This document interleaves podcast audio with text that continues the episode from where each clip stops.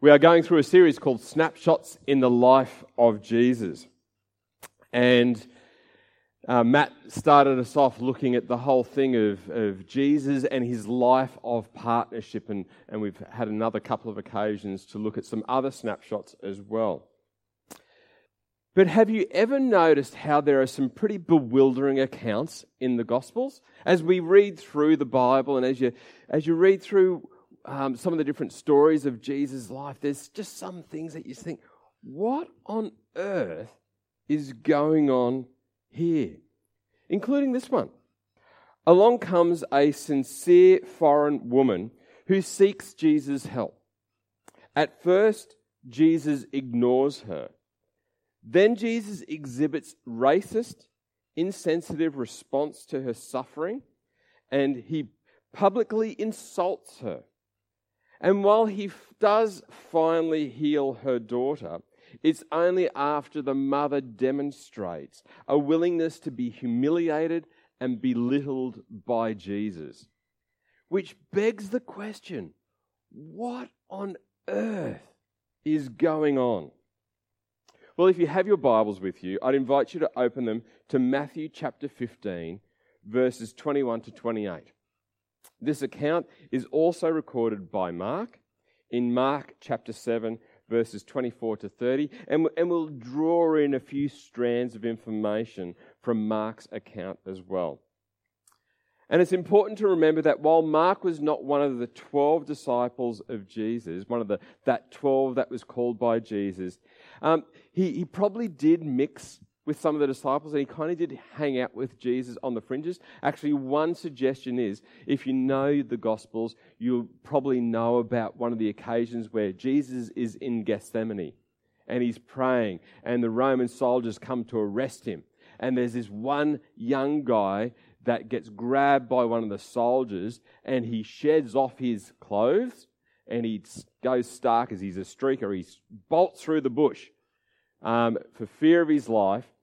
Well, there is reason to suspect that this is actually Mark that um, we read about um, in the Gospels, and it's Mark's account. And, and he hung out a fair bit with Peter. And so we believe that a lot of Mark's account of other aspects of Jesus' life is drawn from Peter. Matthew, the gospel that we're actually looking at today, on the other hand, was one of the 12 disciples. He spoke fluent Greek and was an eyewitness to the very events that we're looking at today. So today we will look three times at Matthew chapter 15, verses 21 to 28. Each time we're going to look at it from a different perspective and see what God might be saying to us and any potential conversion that needs to take place in our understanding, in our behavior. So let's take a few minutes before we get into God's word to invite God to speak to us today in this time. Let's pray. Jesus, as we turn on our apps on our phones, as we switch on our tablets as we open our Bibles and flick through the pages to find our place in your word today. May your word also find a place in our lives. We ask you, we invite you, Holy Spirit, to not only brood among us, but deep within us. Speak to us, Holy Spirit, deep to deep. Reveal in us anything that you want to bring forth and to speak life into. God, this is your time. And we invite you to do your work, your business with us today. Amen. Matthew chapter 15, 21 to 28. Then Jesus left Galilee and went north to the region of Tyre and Sidon a Gentile woman who lived there came to him, pleading, Have mercy on me, O Lord, son of David, for my daughter is possessed by a demon that torments her severely. But Jesus gave no reply, not even a word. Then the disciples urged him to send her away. Tell her to go away, they said. She's bothering us with all her begging. Then Jesus said to the woman, I was sent only to help God's lost sheep, the people of Israel. But she came and worshipped him, pleading, Lord, help me. Jesus responded, It isn't right to take food from the children and throw it to the dogs. She replied, That's true, Lord. But even the dogs are allowed to eat the scraps that fall beneath their master's table. Dear woman, Jesus said to her, Your faith is great. Your request is granted. And her daughter was instantly healed.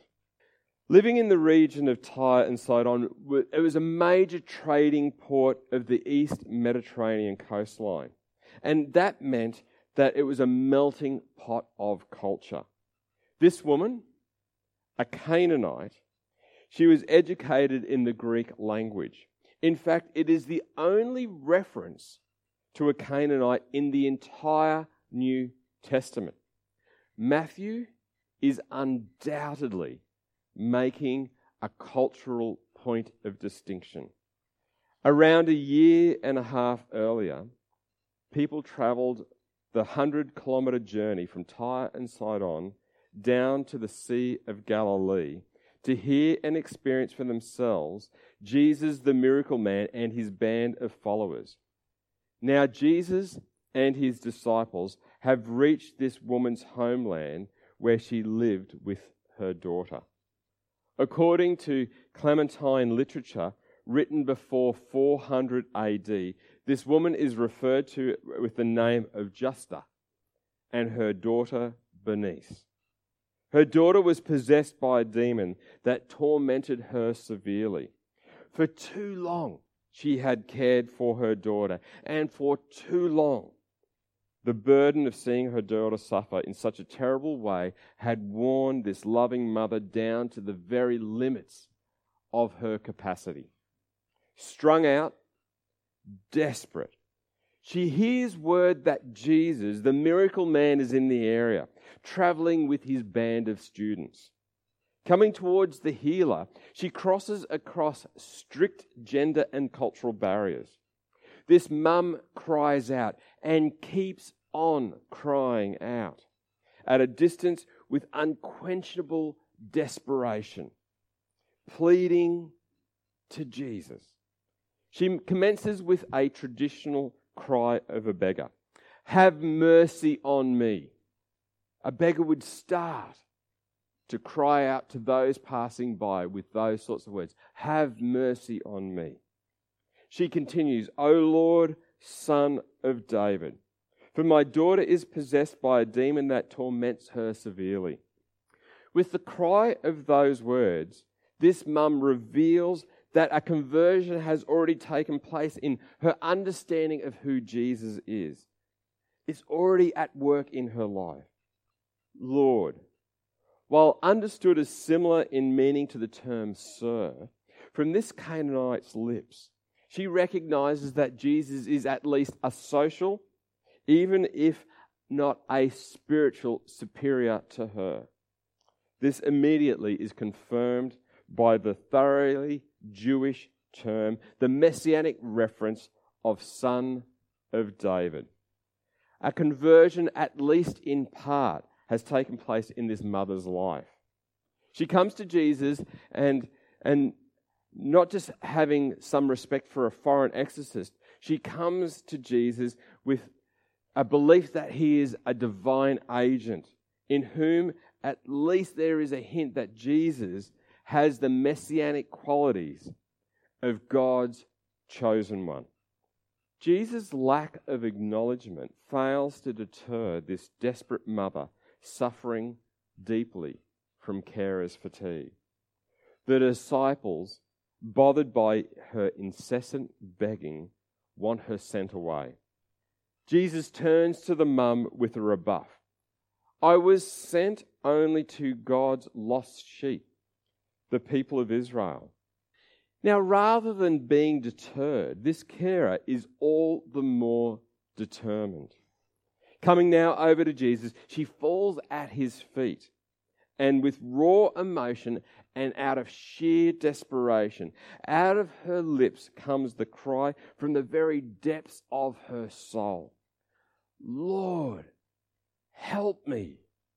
This messianic agent of God's hope and healing responds with measured force. It isn't right to take food from children and throw it to the dogs. Jesus is clear on his purpose and mission. She is a dog, albeit a little dog. Put firmly in her place, this is a place that she willingly accepts. To the Jews, she is exactly that. She is a dog. Racial superiority was practiced by all nations in Jesus' day. She had no right to ask, no justification or reason to be the recipient of such an act of mercy. She has done nothing to earn such a gesture, such a concern from a superior foreigner. But yet, but yet, in her pain, out of the depths of the love that she has for her daughter, she is not prepared to let the hope of healing pass her by without a fight. So, with a mix of wit and humility and faith, she responds, That's true. But Lord, but even dogs are allowed to eat the scraps that fall beneath the master's table. In essence, she's saying, You're right. To you, I am nothing more than an unworthy little dog. But you are right also to have your focus on your own people. But as a little dog, don't you have just a little crumb of mercy for me? for my tortured little girl? Breakthrough. Jesus' response is all that she hoped for. Dear woman, Jesus said to her, Your faith is great, your request is granted. And on her return home, she found her daughter healed, lying quietly in bed. Then Jesus left Galilee and went north to the region of Tyre and Sidon. A Gentile woman who lived there came to him pleading, Have mercy on me, O Lord, son of David, for my daughter is possessed by a demon that torments her severely. But Jesus gave her no reply, not even a word. Then his disciples urged him to send her away, tell her to go away, they said. She's bothering us with all her begging. Then Jesus said to the woman, I was sent only to help God's lost sheep, the people of Israel. But she came and worshipped him, pleading again, Lord, help me. Jesus responded, It isn't right to take food from the children and throw it to the dogs. She replied, That's true, Lord, but even the dogs are allowed to eat the scraps that fall beneath their master's table. Dear woman, Jesus said to her, Your faith is great. Your request is granted and her daughter was healed instantly, instantly healed. It was the spring moving into summer of 29 AD. And for the last almost two years, the disciples had been with Jesus.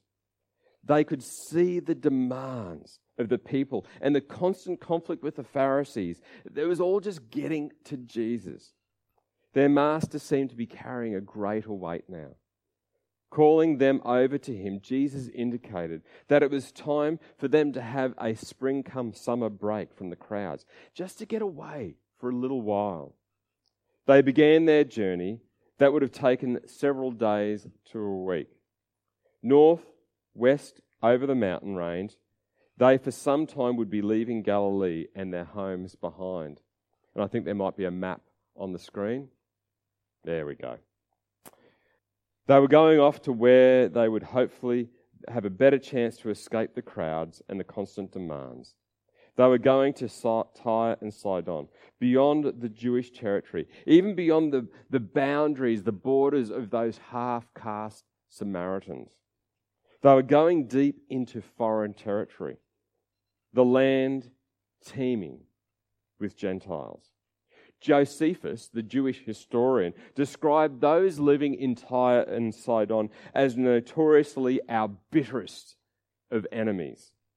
It seemed as if no sooner had they set their foot on foreign soil that they discovered that they could not escape Jesus' reputation. It's like he's a sick magnet. He just seems to attract sick people and their sniveling parents wherever he goes. Here comes one now. Oh no. And this one's a whiner. Have mercy on me, O Lord, son of David, for my daughter is possessed by a demon that torments her severely. Good on you, Jesus. Ignore her. How dare she approach you, even try to talk with you, trying to keep their emotions under wraps? They can't help but think, how dare this worthless woman try to converse with our rabbi? Doesn't she know that when in public, rabbis won't even talk to members of their own family, the female members of their own family? But rather than getting the hint, this pest of a woman really starts bugging the disciples. Finally, they can't take her broken Greek and Aramaic babbling anymore. Tell her to go away, they said. She's bothering us with all her begging. Give her what she wants. Don't give her what she wants. We don't care. Just get rid of her. She's really bothering us. She's so needy. She's so whiny. Jesus stops what he's doing and turns to her. I was sent only to help God's lost sheep, the people of Israel. Good answer, Jesus, they thought. You're ours, not theirs. When you were sent, sent us out on our mission, you were clear that we needed to stick to our own kind. There were so many lost ones in Israel, God's chosen people. Why waste a precious healing on this foreign scum? She must be thick. Maybe she wants to feel the back of a hand. How dare she approach you, Jesus? What? More whining, more begging. It isn't right to take the food from the children and throw it to the dogs. Great response, Jesus, the disciples thought. That's exactly what she is. She's a four legged scavenger trying to take what is rightfully ours.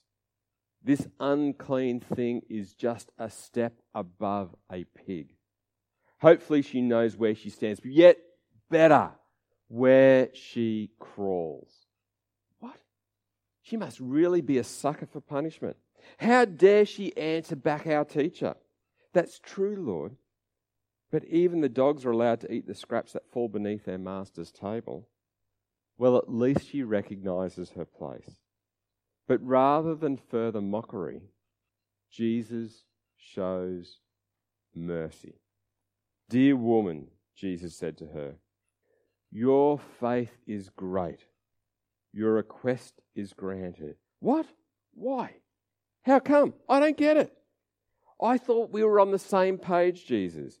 What's so special about this dog? They were decidedly uncomfortable. But would the disciples remain decidedly unconverted in their attitude and actions? Then Jesus left Galilee and went north to the region of Tyre and Sidon. A Gentile woman who lived there came to him, pleading, Have mercy on me, O Lord, son of David, for my daughter is possessed by a demon that torments her severely. But Jesus gave her no reply, not even a word. Then his disciples urged him to send her away. Tell her to go away, they said. She's bothering us with all her begging. Then Jesus said to the woman, I was sent only to help God's lost sheep, the people of Israel. But she came and worshipped him, pleading again, Lord, help me. Jesus responded, It isn't right to take food from the children and throw it to the dogs. She replied, That's true, Lord. But even dogs are allowed to eat the scraps that fall beneath their master's table. Dear woman, Jesus said, Your faith is great. Your request is granted and her daughter was instantly healed. Jesus, fully God, is fully human as well. Thirsty, hungry, tired, After giving so much, after facing such criticism from the Pharisees, Jesus just wanted some time out with those that were closest to him. He didn't want others to know where he was going. He didn't want others to know where he was staying. So, after almost two years of ministry, constantly responding to the demands of others, the healings, the meeting of needs, the challenging of corruption and hypocrisy, Jesus just needed a break before the final push to Jerusalem and the cross. There were fewer months of ministry ahead of Jesus than there were behind him. The further they went from Jewish territory, the better the chance was that they would actually get a break. They had walked for about a week, a distance similar to that between Melbourne and Ballarat, including navigating over a mountain range. Spring was starting to blend into summer as they reached the region of Tyre and Sidon. Finding a house to stay in, Jesus and his disciples tried to get some rest. But before they have a chance to catch their breath, a Canaanite woman approached at a distance with desperation in her voice. Speaking predominantly Greek, but probably with titles of Aramaic, she cried out between sobs and tears Have mercy on me, O Lord, Son of David. For my daughter is possessed by a demon that torments her severely.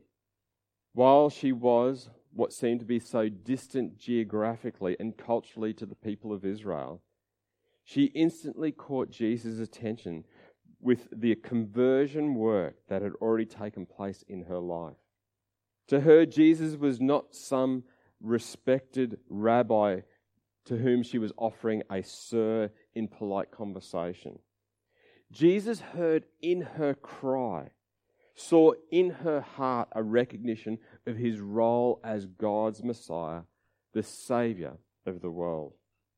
But more than just an opportunity to explore matters of faith in this desperate mum, marked by an uneasy response in the disciples, this colli- uh, collision of cultures was a teaching moment that would underco- un- uncover tainted motives and radical um, prejudices of Jesus' very Jewish disciples.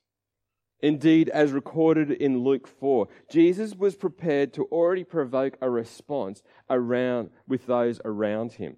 Jesus was already prepared to acknowledge God's heart for the foreigner. After all, it was Jesus as the pre incarnate Son of God along with God the Father and God the Spirit, who sent Elijah to the widow in the very lands of Sidon in order to show the depth and breadth of God's love of uh, God, the God of Israel's love and compassion, by returning this foreign widow's only son back to life. But now, Jesus acted just as the disciples would expect a good rabbi to keeping a distance, not allowing her behavior to distract him. All the while, Jesus monitored both the begging mum and the bigoted disciples. Check your move. And move the disciples did. They were thoroughly unmoved by the plight of the mother, but rather moved by their own plight, moved by their own annoyance, moved by the inconvenience of her begging that created in their life. Tell her to go away, they said. She's bothering us with all her begging recalling earlier instructions Jesus had given the disciples when he sent them out on mission. It was time to help these same disciples understand this opportunity in the fuller context of Jesus and soon to be their ultimate mission. I was sent only to help God's lost sheep, the people of Israel. While she was not one of God's lost sheep of Israel, without the agent of God's intervention, her little girl was surely lost. So rather than going away, this sick mum, uh, this mum sick with concern for her daughter, begs for his mercy on her. Worshipping at Jesus' feet, a sign of humility, and recognizes Jesus' authority and supremacy over her and the situation. She continues to plead, Lord, help me. Unlike the disciples, Jesus is unperturbed by this development. The disciples, on the other hand, are decidedly uncomfortable with this. Everything inside them cringes, and it is time for Jesus to bring to light what is hidden deep within the disciples' heart. Jesus puts into words the, the, the very thing that the disciples were feeling. She belongs to their bitter enemies. She is a worthless dog, undeserving of any mercy, kicker to the curb. Jesus balances the disciples' emotions with his concern, revealing both their prejudice but also Jesus' sensitivity. It isn't right to take food from the children and throw it to the dogs. The dogs that Jesus refers to here are not those feral dogs that roam the streets, but rather a little dog kept tied as a convenient part of daily household life. Something like a four legged walking rubbish bin. Nothing like a pet, of, pet dog of today, but nor a worthless pest that deserves to be chased from civilization. Jesus' response seeks to expose the mother's commitment to her daughter and at the same time the disciples' contempt. The mother's response is one of wit humility, and faith. That's true, Lord. But even dogs are allowed to eat the scraps that fall beneath their master's table. You are right, she responds. To you, I should be nothing more than an unworthy little dog. And you are right to have your focus on your own people. I know I am not worthy of being considered anything more than a little dish licker. But can I please, can I please have a taste of your mercy for me, for my little girl? Good answer, Jesus re- replies according to Mark's account. Your faith is great. Your request is granted.